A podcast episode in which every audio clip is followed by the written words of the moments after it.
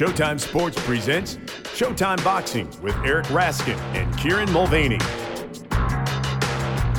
Hello and welcome to another edition of Showtime Boxing with Raskin and Mulvaney. With my co-host Eric Raskin, I am Kieran Mulvaney, and uh, don't worry, folks. Before this podcast posted, the Nevada State Athletic Commission gave it a careful listen, replayed it several times to check for accuracy, went away, had a cup of coffee, came back, looked at video of themselves listening to the podcast, checking it for accuracy, and they've given it, after three and a half hours, the thumbs up. So you can rest assured we've got everything right this episode. No chance whatsoever of a mistake slipping by that outfit. You know, uh, us parents like to lecture our kids about how you can get something done quickly or you can get it done right. This mess with the Nevada Athletic Commission was proof that it's possible to go 0 for 2. You can take your time and then some and still get it wrong. You can be inefficient and ineffective. Um, uh, yeah, in case anyone didn't see it, we are, of course, talking about the Joshua Franco Andrew Maloney rematch. It was stopped after the second round because Franco's right eye had swollen shut. Referee Russell Mora had ruled that the eye injury came from a clash of heads, so it was going to be deemed a no contest. But they do use instant replay in Nevada. Uh, actually, let me correct that. They use replay. There's nothing instant about it. Um, so Bob Bennett and Robert Byrd spent 26 minutes watching replays and slow mos of Maloney landing numerous jabs to that eye, but not a single clash of heads occurring in that area, and determined somehow that Mora was right. It was a clash of heads, no contest. Now, would it have been very unlucky for Franco to take an L because a punch landed in a freak way on his eye and caused it to swell shut? Absolutely. But I'll take bad luck determining the outcome over a bad call. Right.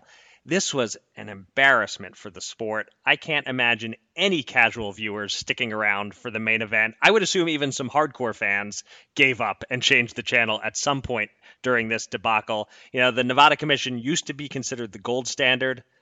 Not anymore. Uh, I mean, how do you get a call this wrong with the aid of replay? Um, but I will say, I, I envy you, Kieran. Uh, I know that you watched this the next morning with access to a fast forward button. So please tell me your suffering was a little more brief than mine. Well, yes, and you had kind of hinted at it um, that you, uh, you, you know, when I said I was just about to watch it, you did sort of hint that there would be very good opening banter material, Uh-huh. and told me roughly when in the broadcast it would be. So yeah, I, uh, I don't know. I saw some wag on Twitter say that they thought that the um, they were taking all that time to look at the replay to make sure that the UFC main event finished before they actually went to the ESPN. So you had to think about it for a bit, didn't you? yeah, had to had to flash back to what that was a reference to. But uh, uh, yeah, if it's not one thing, it's another. Ah, boxing. yes, well, what you gonna do, indeed. Right. But we can at least, you know, for all the all that Bob Arum uh, uh, complained about Vegas and said that this was it, he was done with Vegas, he was gonna get the f out of Vegas. Oh, we can take that with a very large amount of salt, I think. Actually, the uh, very first fight for which I was actually credentialed was the Oscar De La Hoya Shane Mosley match, and thus my very first ever post-fight podcast had Bob Arum saying, "I'm done with Vegas. I'm never coming back here." so Yeah, that's nothing is ever new in boxing or with Bob Arum. It's uh, yes, it's all cyclical. Indeed. Um, so let's uh, look ahead and see what else is uh, afoot in the boxing world. And coming up on this episode, we're going to look at some of the news of the week. Uh, we will be particularly picking apart the latest innovation, shall we say, from a certain Mexico City based sanctioning organization. Uh, and we will talk to our boss, Stephen Espinoza, the president of sports and event programming at Showtime. But first, let's catch up on the rest of the weekend's action. There wasn't too much of note to discuss. There were a couple of fights worthy of mention, and we begin in Las Vegas. And the main event of the aforementioned card, featuring Joshua Franco and uh, Andrew Maloney, uh, featuring a current and former top dog in the welterweight division. And uh, in that fight, former champ Kell Brook started solidly against current main man Terence Crawford, working behind a strong jab to cause a slight mouse on Crawford's right eye. But Crawford is a notoriously slow starter, and by round three, he appeared to be getting into his groove. Even so, uh, the end still seemed to come somewhat out of the blue. Crawford landing a southpaw right jab slash hook that Brook evidently just didn't see coming and actually moved right into. Uh, Brook staggered into the ropes. Uh, referee Tony Weeks ruling a knockdown because those ropes held him up. Uh, Crawford immediately went back to work and finished the job just a few seconds later. Weeks stepped in to halt the contest at 1 minute 14 of round four. Uh, Brook falls to 39 and 3 with 27 KOs.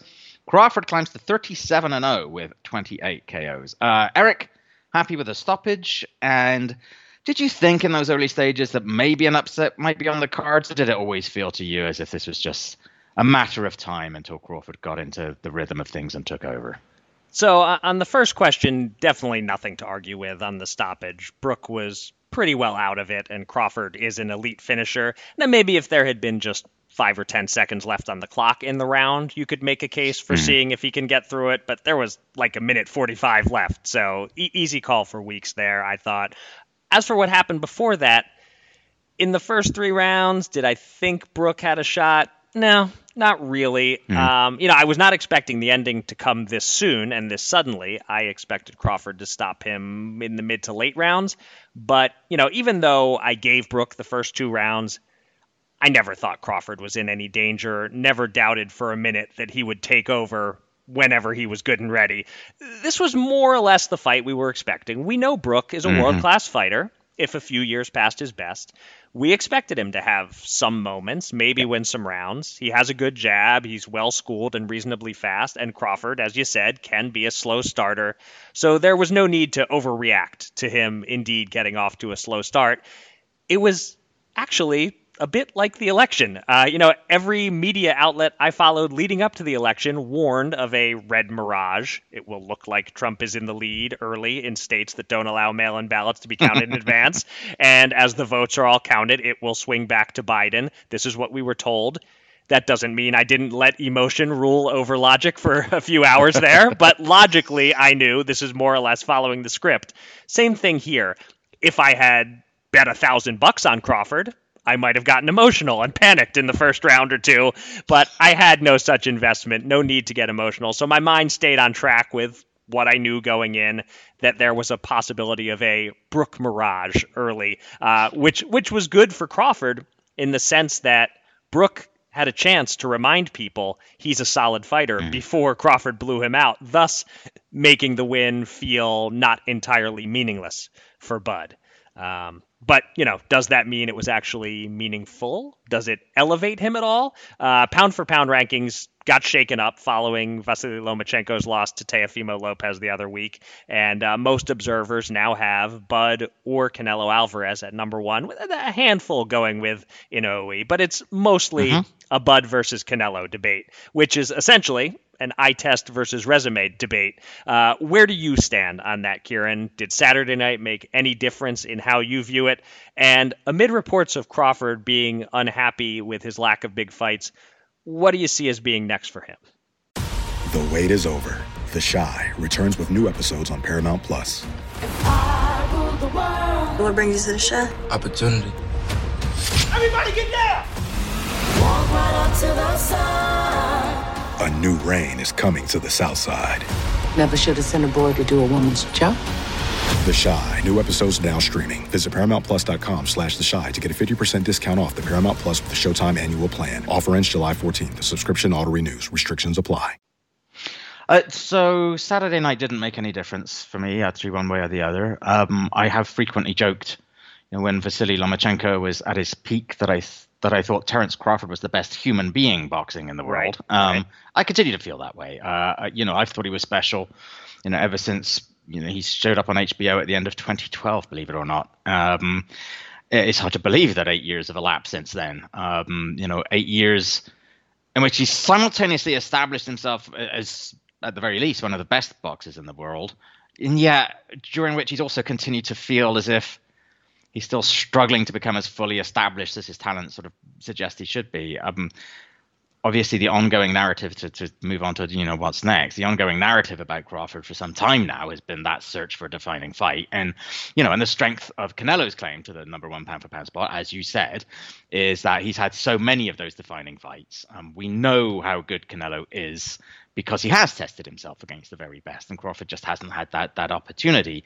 Even though when we have seen him, whoever he's been up against, like you said, he, he's in many ways a, a complete fighter, a switch hitter, excellent boxer, good defense, and also these days a power puncher. It seems like such a long time that he was considered to be a bit of a boring technical boxer. Um, he's on an eight-fight KO streak now. Mm-hmm. Um, you know. Uh, what's interesting to me in terms of like what's next, of course, during the days building up to this fight, there was quite a lot of talk uh, about a growing rift between Crawford and his, and, and Bob Arum. Um, Crawford, the Athletic, reporting that Crawford apparently unhappy about the fact that he hasn't had the defining big fight against an Errol Spence or Danny Garcia or Manny Pacquiao. And interestingly, after the fight, Arum fought back, um, mm-hmm. asking rhetorically, you know, whether he was the one who should want to continue with Crawford, right. um, claiming that Crawford fights losing money, uh, putting a lot of the blame on Crawford himself for being terrible at, at promoting fights. Um, as someone who interviewed Bud many times during fight weeks, I can confirm he's awful. Um, you know, after a while, he gets to know you and he feels comfortable with you. He might open up a bit, but man, it's hard work. Um, and he doesn't like doing interviews. He won't do them now with any journalist or broadcaster who he thinks may have disrespected him. He says that. He says that like like that's his policy. Hmm. If you said bad things about about him, he won't talk to you. Um, that's just not the way it works. um, you're going to end up talking to very few people.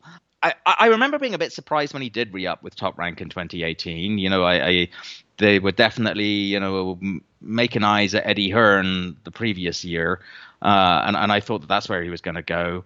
Uh, at the moment, it doesn't feel as if their arrangement will sort of extend past its expiry date in, in October 2021, apparently, but who knows? A lot can happen in 11 months. So, what exactly do I think will be happening? I, I was very surprised to hear from Crawford um, uh, and other reporting that allegedly he and Manny Pacquiao were very close to an agreement to fight in the Middle East until COVID messed things up. I was really surprised to hear that. I have no earthly idea why Pacquiao would want that fight. Right. Um, you and I have talked about this matchup so many times over the years, and Crawford brings, from a Pacquiao perspective, he brings nothing to the table in terms of money, and he brings so much danger. Um, uh, you know, but you know, there's talk about perhaps trying to go ahead and make that fight. If it if it can happen for Crawford, it will be better for him than if it had happened 15, 18 months ago, uh, because Pacquiao's win over Keith Thurman has kind of shown that he's he might not be the force that he was, but he's still obviously a major force in the welterweight division. So, uh, you know, that's obviously the fight that can be made right now while Crawford's at top rank, seeing as Pacquiao's apparently a free agent that will give him the sort of exposure and money that he wants. If I were Terence Crawford, I'd be doing everything I can to make that fight. But to be fair to Bob Arum, Terence, that includes doing a lot of media interviews to bang that drum to make that happen. So I, I don't, you know, I don't know, but that's at the moment seems to be the most viable possibility for him to, to get that big fight. Although, as I said, I, I just don't understand why Pacquiao would want it. Right. Uh, I'm I'm just glad that not every boxer in the world has the same policy as Crawford because uh, if every boxer I'd ever made a snarky tweet or snarky comment on a podcast about refused to talk to me, I would probably be done Seriously. interviewing boxers. Exactly, but oh well, there you go. Um, it's his right, I suppose. It's up to him, but there you right. go. Um, we said not too much action um, that weekend, but across the pond, Katie Taylor did return to the ring uh, atop a three fight card of women's boxing on DAZN. Uh, and after a pair of hard battles against Delphine Persoon in her last three fights, this was a much easier outing for Taylor.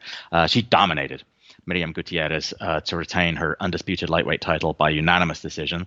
Scores were 100 to 89, 100 to 90, and 99 to 91. One judge somehow finding a round for Gutierrez in there. Uh, Taylor was just simply a class or two above here, wasn't she? I mean, and were you at all surprised? You know, she rocked Gutierrez in the. Th- she came after her right at the opening mm-hmm. bell, rocked her in the third with a left hook, dropped her at the end of the fourth had her pinned against the ropes in the sixth. Any surprise that actually this ended up going to a decision? Maybe a slight surprise because it did seem like Taylor was on her way to stopping Gutierrez in those middle rounds. But Katie Taylor isn't a knockout artist, never has right. been, just six KOs in 17 fights. Although, as we say about Claressa Shields, it's a little harder to rack up KOs when you're fighting these two minute rounds, regardless of whether or not she got the, the knockout what a dazzling performance by Katie Taylor. Yeah. She looked absolutely fantastic. So different from her two fights with Delphine Persoon. Yeah she was able to completely have her way against Gutierrez and show off all her offensive and defensive abilities. And so I'm left still a bit undecided about just how good she is. Maybe Persoon is that good, and mm. you know Katie Taylor is the Mayweather of women's boxing, and she met her Jose Luis Castillo. Um, that's a hmm. reach, of course. You know she's not a Floyd Mayweather, but you get the analogy. Katie Taylor is probably in the top three pound for pound among female fighters right now, and Persoon might be top five or six. Um, you know, so based on what we saw against Gutierrez, I would believe that Taylor looked tremendous, uh, full toolbox, as Roy Jones would say. Indeed. Um, but you know, but maybe Gutierrez is just that limited. Can't really say for sure. I'll say this for Katie Taylor. What a charming personality. Uh, I, yes. I, I watched and listened to a couple of interviews with her this week just seems like such a humble, down to earth person, yeah. so easy to root for if she and Claressa Shields are the two faces of women's boxing for the next five years or so, the sport is in good hands and will continue to grow. Yeah. She's another one who hates doing media. You know, they uh, they had to really work on her. I think because she's just quite quiet and shy. She just right. likes to get in and, and, and fight, and right. that's it. And um and it's a pity because when she does get to speak to the media, she's great. She's lovely. Right. You right. definitely want to root for, root for Katie Taylor. But yeah, I kind of think after watching those two Delphine Persoon fights that Persoon's just the kind of fighter who is just going to make life miserable for whoever fights her. Mm-hmm. I think just that just that crowding, difficult style. So uh, I'm sure Taylor was uh, relieved to be fighting uh, Miriam Gutierrez on Saturday night. Yeah. Paramount Plus and the National Park Foundation present A Mountain of Zen. Are you still listening? Good. Take a deep breath. You needed a break. This Earth Week, you can live stream seven national parks for seven days on Paramount Plus. So, yes, you can literally stream a stream. Paramount Plus, official streaming partner of the National Park Foundation. All right let's move on. Uh, we are joined right now by a man who, uh, I think, with his third appearance on the pod this year, is uh, really cementing his place atop the leaderboard of guest appearances on Showtime Boxing with Raskin and Mulvaney. And that's appropriate because he pays for Showtime Boxing with Raskin and Mulvaney. Uh, it, it is, of course, the president of sports and event programming at Showtime, Stephen Espinoza. Steve, ge- gentlemen, how are you? Uh, I'm doing great. Uh, quite an introduction there. I, will I'll refrain from comment. We are uh, we are paid directly out of your pocket, right? Yeah, yes, right. how it works. Yeah. Right. Right. And and the Which, more by, nice by things way, we say. I'm a little short this week. I hope you guys don't mind. oh no. we, we can talk about that off air. Don't worry okay. about it. okay, I might have to cancel my Amazon purchases, but we'll do what we can. All right. Um, so, look, the last time we spoke with you, um, it was just after you'd made the announcement of, of Showtime's late summer and fall slate of shows. Uh, it was an ambitious mm-hmm. schedule. Mm-hmm almost complete now. Mm-hmm. Um, we'll ask you to look back on a few of the specific cards in a bit, okay. but in general, what has been your your sort of big picture view about how everything has gone, and have the logistical challenges sort of been along the lines of, of what you expected, and have you learned anything uh, that you weren't expecting to learn over the last few months? Um, good questions. I I think. Um, the logistical challenges were all sort of in the the pre-setup you know, in, in figuring out what's going. Once it's up and running, it sort of runs itself, and, and you you sort of get used to it in a way. I think um, what people don't really realize is the the sacrifices um, that both the fighters and their camps and the production people make. Um, so everybody's everybody's protocols are slightly different. For ours, depending, we had different ones in Connecticut than we did in Texas, and those are because of the commissions. But in Connecticut, um, basically, you could leave your room during the week to get takeout from the casino. Uh, you could walk outside, but beyond that, you know, mm. nothing. So there's no group meals, there's no gym, there's no exercising, certainly no casino. And that's not too bad if you're getting in, you know, Thursday, Friday. If you're in earlier because you're doing setup, mm. uh, or something like that, then you're in Monday, Tuesday, and it's uh, you know it, it's sort of like solitary confinement, but in a really nice minimum security prison. um, so I, I, think, look, um, it's definitely worth it. Um, you know, on the production side, we haven't had You know, knock on wood, cross your fingers, and, and all of that. We haven't had a positive yet uh, with Showtime Boxing, and that's uh, that's that's great because that's the largest group. That can be 75, 80 people or more. Um, we have had some uh, positives on the fighter side. You know, obviously the very first one was Stephen Fulton, um, which was as soon as he arrived in the bubble. And thankfully, the other ones, and not thankfully that there were positives, but thankfully the other ones were caught relatively early, at least a week or two ahead of fight week, so we can make adjustments. So I think all in all, if you had told me this is where it would be um, at, at, at sort of this point in the year, I would have taken it hands down. I would have been thrilled. Right. Um, so turning to some of the specifics, uh, the, the, biggest event was the six fight double main event pay per view card featuring the Charlo mm-hmm. brothers. Obviously, there were unique circumstances behind that one, but now that you've done it and know what's involved, is that the kind of thing you might experiment with again in the future? Um, if I did, I, I might want to throw a six rounder in there a little bit. Okay. um, I think that that's where where the challenge was, as we saw with the tank. When you get some stoppages, you know, both the from the excitement and the adrenaline standpoint, and just from the the length of the show standpoint, it really helps the pace. So when you're getting to your fourth or fifth fight of the night, and you're talking about ten or twelve rounds, hmm. even for the hardest core fan, that is that's that's tough. So um, I would I would say you know maybe we break it up into two shows, you know, an afternoon and then take a break and then come back, or you know maybe it's you know five instead of six. But I, I don't think we'll have quite that set of uh, set of, of, of sort of uh, details and elements together yet mm-hmm. again. But I think that that was the one thing about it is I think even the hardest court fight band it was a long long time yeah. Right. Yeah, it was it was moving along nicely in the first half, and then right got a got a few that went the distance, and suddenly suddenly it's getting late for that main event, which uh, right. is of course the Achilles heel for East Coasters, washed East Coasters like me and Kieran. no, I, am I'm in that category now uh, because I I used to, and you know it, it, it's amazing Haven't spent most of uh, my career, most of my adult life on the West Coast you like you're used to people on the East Coast whining about it. It's just oh yeah, yeah, yeah, and um, and now you get out there and all of a sudden I'm like, wait a minute, they actually had a point. It actually is a, really a drag. The World Series is on at one one a.m. and you're sitting there with uh, with fights at, at twelve thirty waiting for a main event.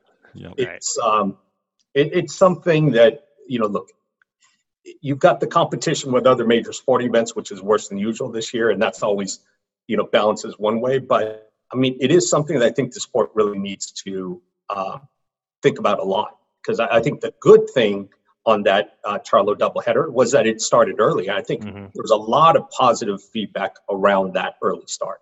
Yeah, and staying with that card, how did you feel about uh, you know how things went for for the A side guys in the main event for the two Charlo brothers? You know, I think we went into that feeling that they both were looking to make a real statement win. Do you feel they both got a statement win?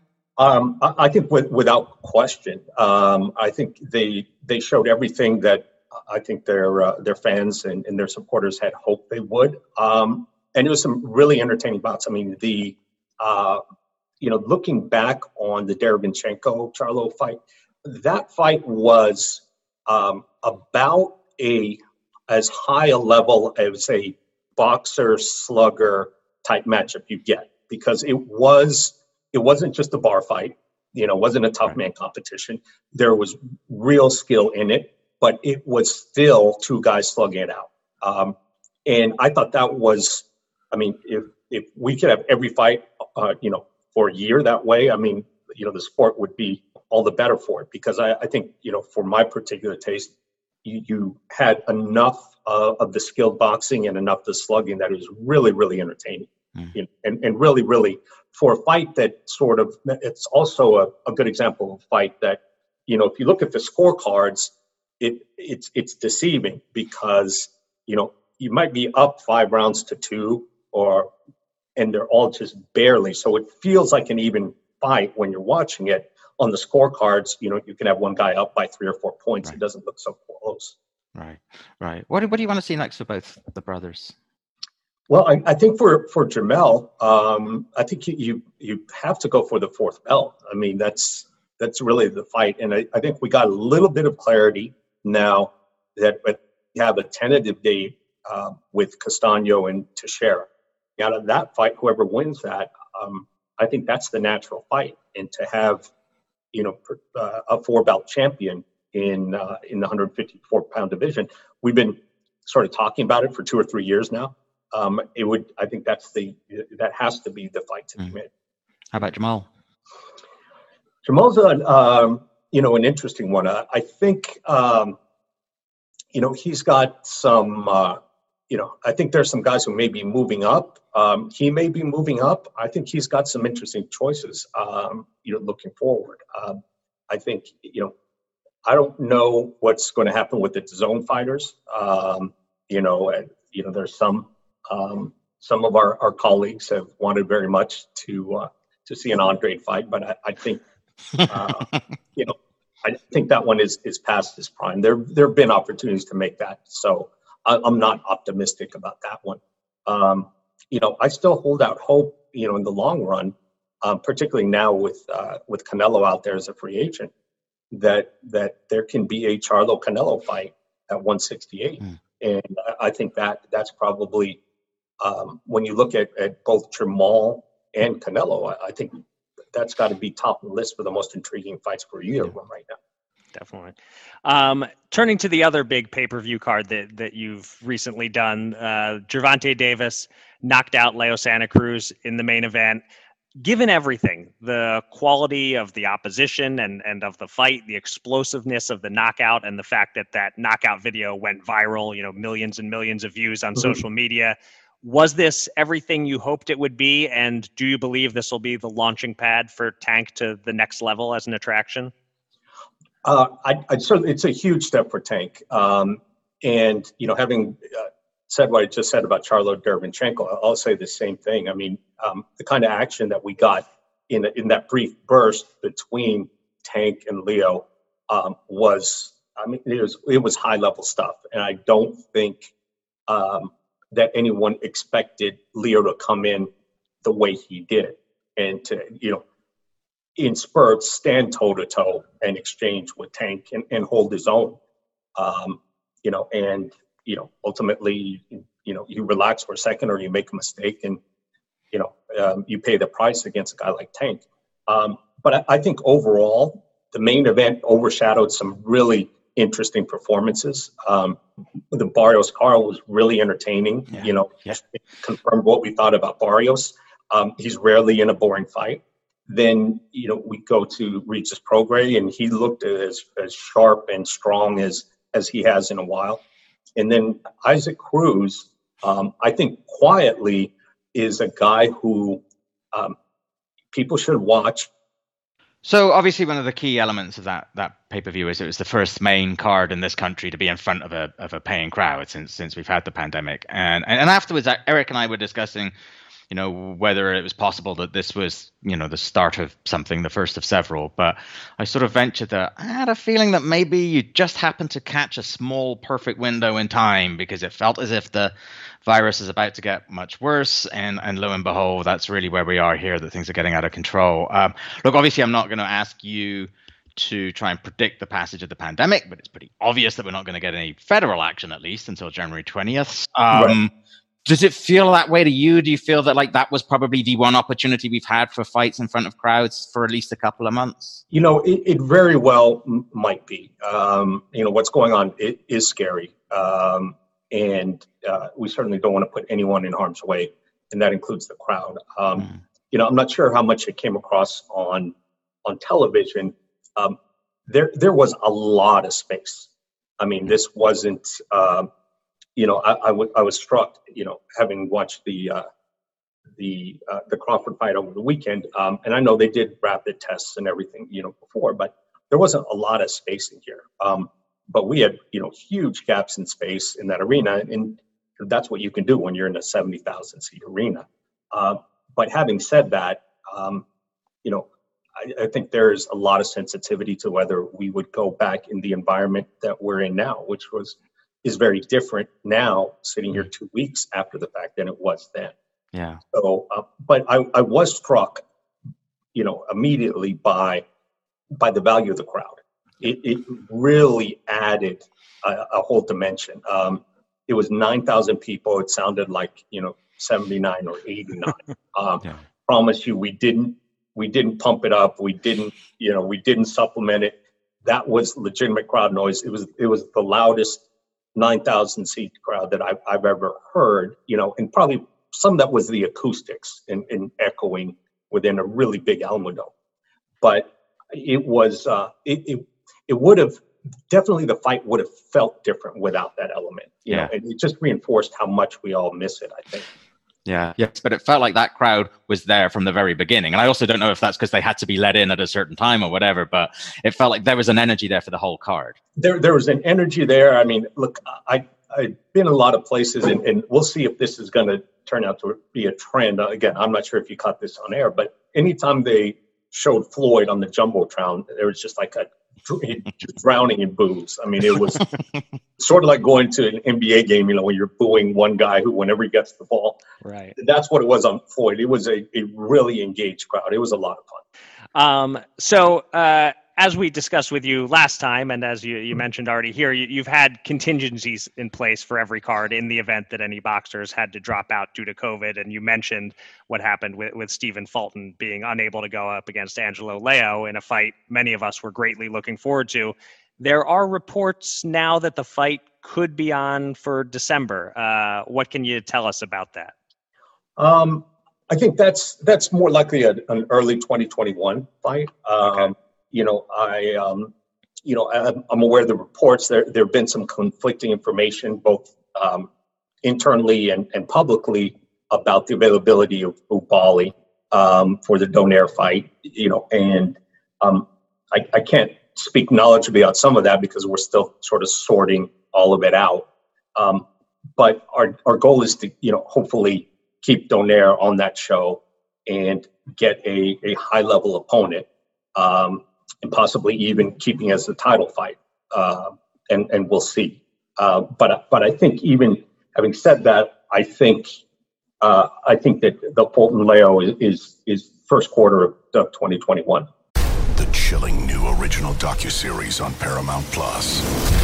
Why did he kill his family? The answer lies across the ocean in a woman named Sylvie. She's a can model. Where desire leads to deception I ended up spending twelve and fifteen thousand dollars a day. It was addictive. and obsession leads to murder. Who did this to your family? You can't really maintain a fantasy forever. Control Alt Desire. Now streaming on Paramount Plus. Okay, so Rodriguez not necessarily confirmed as Donaire's opponent. Um, is that correct? I- Look, that's I, I would love so. I, I don't believe there's a signed contract. You know, uh, maybe it's happened today, so I, I never like to jinx things. Um, but that's a that's a situation where um, you know it's you know it's you know arguably as good a fight, if not better, in in terms of the style matchup. So I think that's it takes a little bit of extra time and energy and commitment, but um, everyone understands. The fighters understand what's going on here, and you never know. You could get an opportunity for a title shot out of the blue, and and that may drop into Rodriguez's lap here. Yeah, yeah. So you know, Leo looked terrific against Tramaine Williams, who, who did step into the spot there. Um, and you know, you mentioned some of the guys on the undercard of the pay-per-views, and we've also seen, you know, during these fights uh, over the last couple months, we've seen, for example, we've seen Brandon Lee score yet another first-round knockout. Uh, Malik Hawkins maybe showing he needs to stick to some shallower waters. Um, Xavier Martinez going through an amazing gut check and coming through on the Yeah. other side. Who, you know, and a lot of these guys we've been watching on ShoBox and on, on special editions and coming up. Who has really sort of impressed you over these last several months in that kind Well, of? you, you said you said Hawkins. I think Hawkins is is still a good young prospect. Um, but I, I think that fight was more about Matías Mm. and him showing the potential that a lot of people thought he had coming up, and maybe shaking off, uh, uh, you know, a shaky performance or two in the past. But you know, he is. You talk about a guy who who comes in with a seek and destroy mentality. That stuck with me, and and the other one you mentioned as well. Um, you know, certainly Brandon Lee has been impressive, and I think we'll step him up in in uh, in terms of quality opposition pretty quickly. Um, but Xavier Martinez, um, you know, that is. Um, I'm not sure that that Floyd wanted that tough a fight. uh, you know, and Floyd doesn't shy away from tough fights for any of his guys. But that is um, a, you know, you you can't overestimate the value of that experience for a young fighter, and, and B, like I, you know, if you ask for for one guy other than those pay per view high level performances, one guy, it would be Xavier Martinez, because I I think it it, it was the, the seventh was it the seventh or the eighth round? Um, him to survive the round and then come back and at least I think on my card I give him maybe three of the next four rounds um, and most judges did. Um, like that just you know and I I called Floyd uh, during the 12th round of that fight. And I said look I don't know how this is going to end up I have no idea what the the, the scores but um, I wanted to see this kid again you know win or lose because he's earned it you know, you showed that kind of heart. It would have been really easy for a young guy to pack it up, yes. and you know, especially against a veteran like Marrero. Um, but he didn't, and, and, that was that was one of the most impressive performances of you know of this quarter. All right, so we have all, all these young guys that uh, hopefully we'll be seeing again uh, in 2021. You already mentioned uh, Fulton Leo, uh, hopefully in the works for first quarter of 2021 this year from hell is, finally coming to a close. So we, we can sort of start to, to think more about 2021. I assume you're deep into planning for the new calendar year. Is there uh, anything else beyond those names that uh, is coming together that you can share with us? And I'm particularly curious about Claressa Shields. Anything in the works with her? Yeah, um, you know, we're talking to Dimitri. Um, look, you know, part of the, the difficulty here, um, you know, and and I'm, I'm, sure you guys and others have have put two and two together on on some of the other cards. You know, we we haven't had as many show boxes we would have liked. We haven't had any, uh, you know, as, as some of the mid level shows that um, that we would have liked, and that's simply because um, you know these uh, the championship shows are a lot more expensive than um, than we anticipated, mm-hmm. and it's it's all in in sort of testing and extra days of hotel and quarantine and, and all of that. So as we're in going in and you have a fixed sum of money going into the third and fourth quarter, you know, I'd hope to do more shows, but it turns out, you know, once the bill started coming in, um, you know, we we couldn't do a lot beyond the big championship shows. Right. Uh, so I think that um, that will change going forward, um, both in terms of ShoBox and and in terms of other things, you know, possibly Claressa. Um, you know, obviously she's got an, an interesting fight lined up. Um, Dimitri and I continue to talk and try and try and figure that out. And then otherwise, you know, uh, look, David Benavidez is a guy who sort of um, kicked off the schedule for us back in August. You know, I, I think we'll start and go back through again. So he's he's due another fight, whether it's you know, Caleb Plant, who all of a sudden is sort of the belle of the ball in terms of, you know, getting opponents. He's uh, his phone is ringing off the hook, um, and you know whether or not that's it. I, I think you know David is um, somebody who's always really entertaining, um, and I, I think a, a big uh, a big focus for us going forward. Um, I know your personal favorites will probably see. Uh, Adrien Broner back. Uh, I know you've been waiting for me to say that with David yes.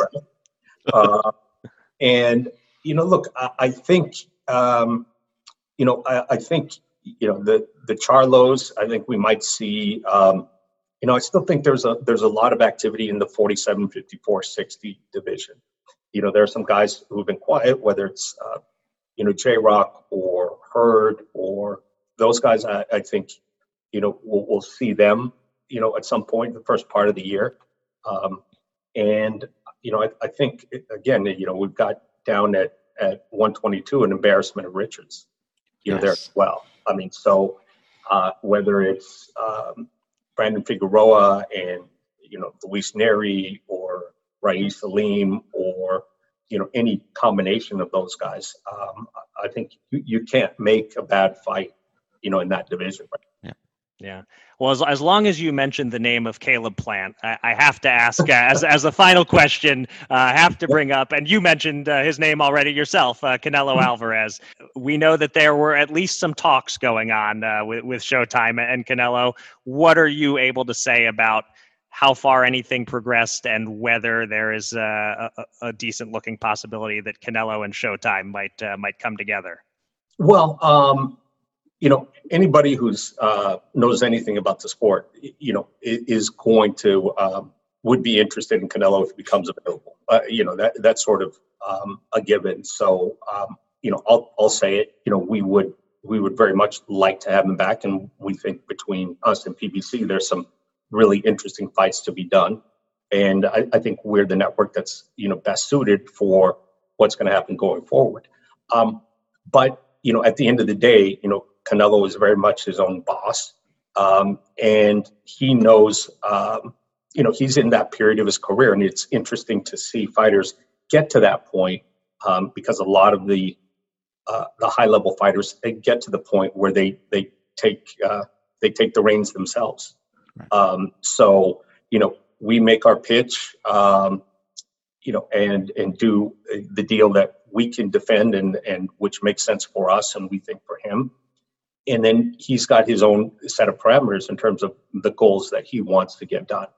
Uh, I think he wants to get back into the ring very quickly, um, and understandably, it's been a year since he's fought.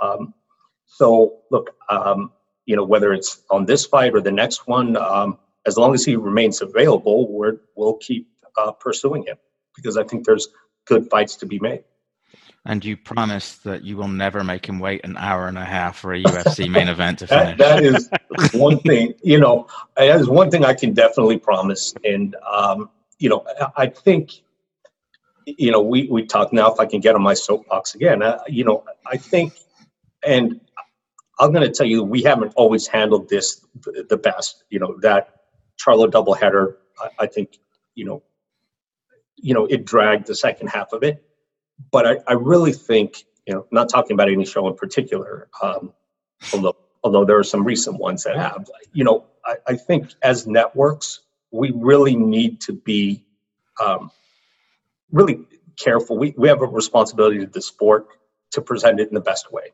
And the best way is not a couple rounds of action and then an hour of talking. Um, now, I get it. Like if you go fight, fight, fight, fight, fight, you're never going to entertain the casual fans because you know have no idea. You need to get people invested, let them know who's fighting, and, and let them uh, get an emotional attachment.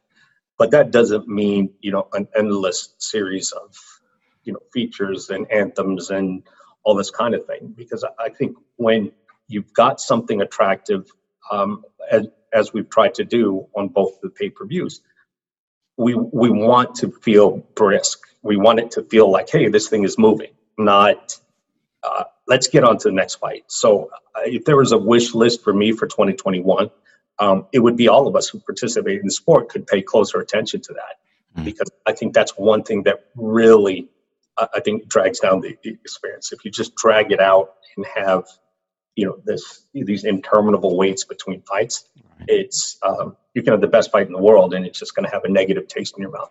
Yeah. Yeah, you're singing our song, Steve. Yeah, that, that, that you are. no, you, you guys are cranky guys just like me. Exactly. um, hey, look, Stephen, thank you so much as always for joining us. And look, congratulations to, to you, to the crew, to all the production staff for pulling off the, the cards that you've done so far in, in this unbelievably difficult environment. And, and I think they've all, like you said, there've been some hiccups along the way, but of course there have. Uh, I think I think mm-hmm. a lot of credit is due to you and, and everybody else involved. It's it's been a good, a really good series of fight cards, and we've still got a couple more before year's end as well. So that's right. Uh, thanks well, so much. Uh, yeah, and, uh, absolutely. Uh, Anytime, guys. And thank you for those little envelopes of cash that you keep sending our way. right. absolutely. thanks. Thanks very much, Steve. All right. Thanks. Uh, just a few fights to look forward to this coming week. On Thursday, Ring City makes its debut on NBC Sportsnet with a doubleheader featuring O'Shaquie Foster against Mickey Roman in junior lightweight action, and lightweights William Zepeda against Roberto Ramirez. On Saturday, Javier Fortuna takes on Antonio Lozada on Fox Sports 1, and Conor Benn son of Nigel, meets Sebastian Formella on DAZN. And somehow Julio Cesar Chavez Jr. gets another fight, although thank heavens this one is not on any TV or streaming service in the US. Uh, anything float your boat there, Eric? Uh, definitely not Chavez Jr. Uh, that that boat has sunken. Uh, the uh, the DAZN card, eh, you know, Benn is a somewhat interesting prospect, but I'm not building my Saturday afternoon around watching that card. Same goes for Fortuna Lozada. I'll wait and see if the internet is a buzz afterward about some right. instant classic fight that I missed. The one I'll be making a point to watch live is the NBC Sports card because I'm curious to see how Ring City looks, how fights from the wildcard gym look. Uh, we'll have some friends on the broadcast team. We're friendly with the guys behind Ring City. So we'll be wishing them all well and wanting to see how this new show goes. And the fights are solid, you know, when you're talking about low budget fights. Um, it's a ShoBox level, although without the emphasis on prospect versus prospect. Mickey Roman is certainly nobody's idea of a prospect, um, but I, I, like that matchup with O'Shaquie Foster. Zepeda Ramirez looks good on paper too. I like that they're doing it on Thursday. That's a nice change of pace. I'd love to see boxing reclaim a midweek evening. Uh. Hasn't really done that since USA Tuesday Night Fights ended, so maybe Ring City can change that. So yeah, mark me down as a very interested observer on Thursday. Nothing much else to care about this uh, this coming weekend, though. Uh, what the schedule lacks in fights right now in mid November, we make up for with news items, uh, a fair number of them to go over this week. And we begin with the biggest and most persistent one. We already talked to Stephen about this. It is, of course, the saga of Canelo Alvarez. When we recorded last week, it appeared he was set to fight Caleb Plant, and we were hearing that Showtime was a front runner to televise. Now the reports have him heading back to DAZN, at least for this one fight, for about half the money he was owed under the deal he just got out of, uh, to take on Callum Smith. Kieran, anything to add to what Stephen was able to share with us, and, and what are your thoughts on, on this latest chapter in the Canelo saga? So on one level, like out of context, DAZN looks a lot smarter than it did a week ago. You know, if, if it's rid of Golden Boy, at least in terms of Canelo, and can now deal with him directly and can offer him 16 to 20 million instead of 35 to 40 million, that's theoretically good business. Um, I, I, my suspicion is this this is a one-off that it's just that like as we talked about last week Canelo just really wants to fight and he really wanted to fight this year. And there's probably more money and probably more opportunity to make the fight immediately with DAZN. Uh, well, there just wasn't enough time to turn around like a pay per view, especially uh, as you know some other promoters have, have, moved away from fights on that sort of December nineteenth date um, because of it going head to head with other sports. So I suspect we'll see something different next year. I don't think we're just going to see Canelo back in a relationship with DAZN for half the money he was going to get, right. but um, but we shall see. The only thing that is more guaranteed than us talking about Canelo inside the ring is talking about us talking about Canelo and his fight negotiations and contract situation and promotional situation. It feels like it has been the big on running, ongoing running joke almost on the podcast for a year now. Actually, right, I think. um, but if Canelo's next fight is an ongoing topic for discussion, so is that of Tyson Fury, uh, who, in the latest twist, having insisted that he wanted to fight in 2020, that he needed to fight in 2020, has now tweeted, uh, as has his promoter, uh, that he won't, after all, in fact, be fighting in 2020, that he will be back in 2021. So make of that what you will. Uh, in light of, for example, mediation talks between him and Deontay Wilder regarding a possible third fight and various other things that are afoot. It certainly sounds as if something is afoot there. Uh, we talked earlier with Stephen about fights being postponed or cancelled due to COVID, and Luke Campbell's title eliminator with Ryan Garcia has uh, been postponed as well after the British boxer uh, tested positive. Um, what are your levels of bummed outness about about a delay in that fight, Eric? Uh, it is a bummer for sure. Although there's talk that it might only be delayed two weeks, in which okay. case can't get too upset about that.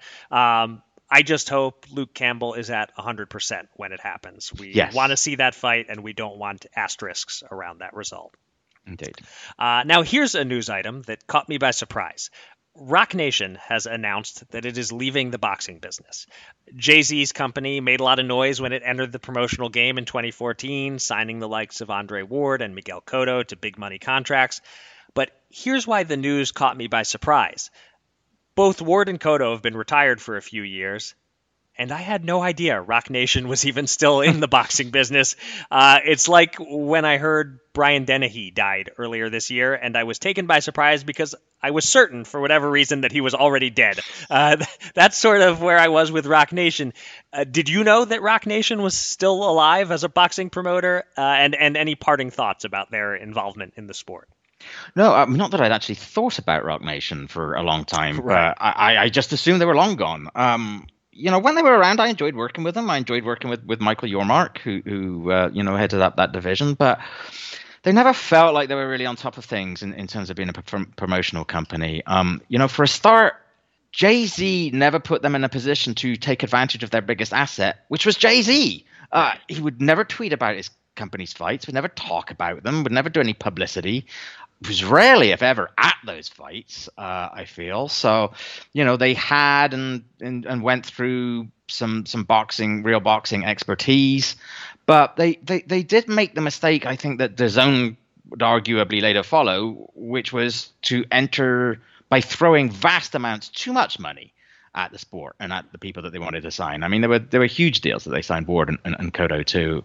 Um, boxing promotion's hard. It takes a lot. Everybody thinks they they can be a promoter, but it takes a lot of smarts and expertise, um, as well as you know an, an, ability to maybe turn off the ethics filter from time to time, um, as well as money, of course. Uh, and of course, Roc Nation, you know, they lost a lot of goodwill in the sport with the the situation regarding one of their fighters, Daniel Twitch Franco. Um, Franco ultimately suing Roc Nation after he suffered brain injuries in a, in a pair of bouts actually that he claims the promoter pushed him into, and and and that sort of left a bad taste, and and it felt as if Roc Nation was never really much of a force after that, and certainly not after you know Cotto left and then uh, then Andre retired. Um, so yeah, there you go. Goodbye, Roc Nation. You knew. Yeah. All right. Okay. We're saving this one for last because this is boxing at its most boxing. Um, we we started with boxing being boxing at the top of the podcast. It seems fair that we're coming around to the uniqueness of this particular sport. So one of the sanctioning bodies has announced that it is creating a new division between cruiserweight and heavyweight, which it claims is a response to the inherent unfairness of 201 pound heavyweights having to compete with the likes of 270 pound Tyson Fury. This division, which has a specified upper limit of 224 pounds, is already in that organization's rankings, um, and it is called Bridger weight. Why, you ask, is it called Bridger weight? Is it because it is a bridge between smaller fighters and super heavyweight behemoths? No, no, no. it is named after a six year old boy called Bridger. I am not making this up who saved a Bridger sounds like a great kid. He saved his four year old sister from an attack by a wild dog. An unbelievably heroic effort by the young man. Clearly worthy of reward and recognition, but really, why taint it by associating his name with this cesspool of a concept? Um, look, and far be it from me to suggest this whole thing's been thrown together without any real thought, but the head of said sanctioning body initially said that the cruiserweight division would remain untouched.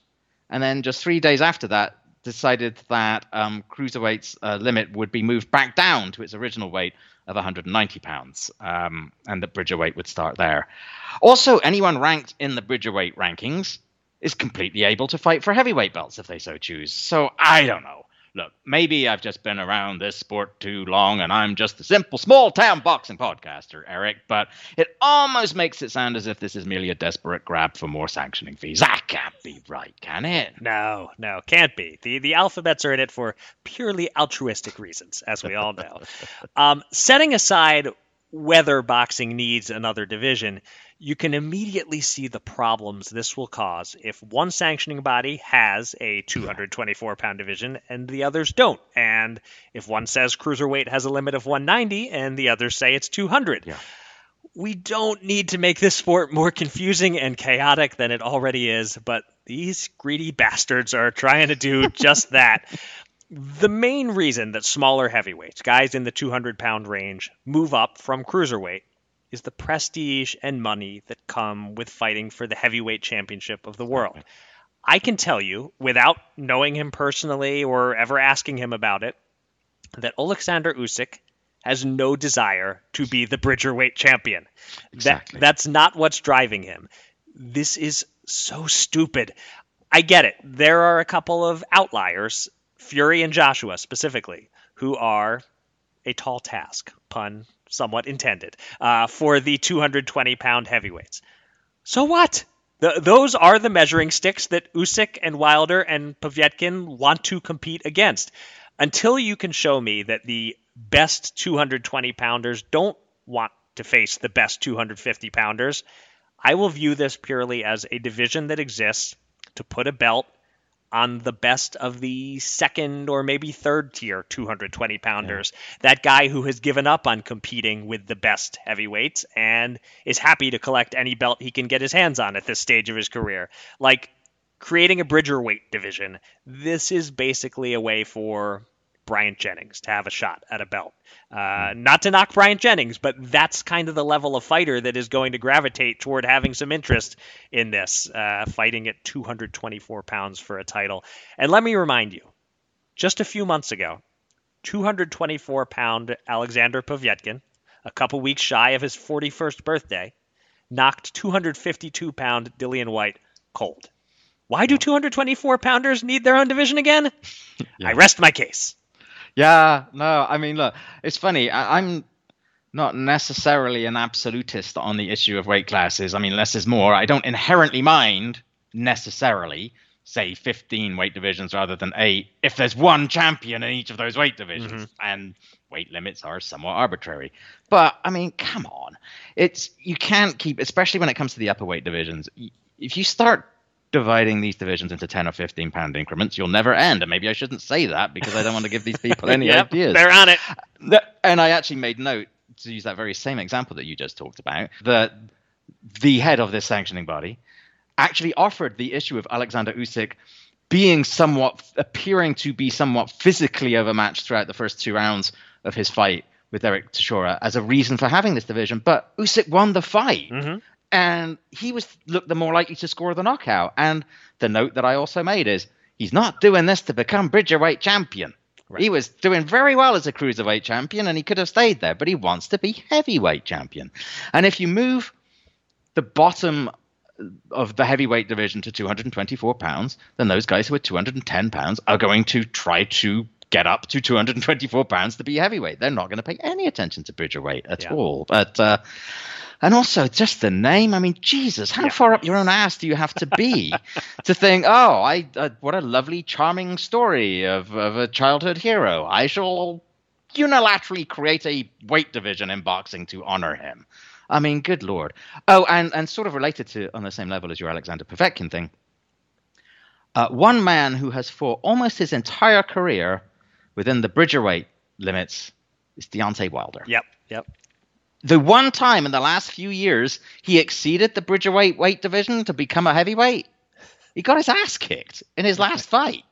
Yeah. So, you know, he's better off at the lighter weight. So, yeah, it's like I would love to be able to say, well, it's just one sanctioning body that's gone rogue, but as soon as the others see that there's money involved, we know what's going to happen. Right. That's why we got to nip this in the bud before it uh, really takes hold at all. Uh, Deontay Wilder, of course, could not make Bridger weight if he has his 40 pound ring walk ah, suit on. So, very important uh, distinction there when, when, he does step on the scale. Um, you know, I agree with what you said about that uh, these weight limits are somewhat arbitrary and not etched in stone. And I'm okay with considering some changes that it doesn't have to you know it hasn't stayed stagnant Indeed. for 100 years and it can so if the alphabet groups want to get together and debate raising the cruiserweight limit to 210, let's say, sure.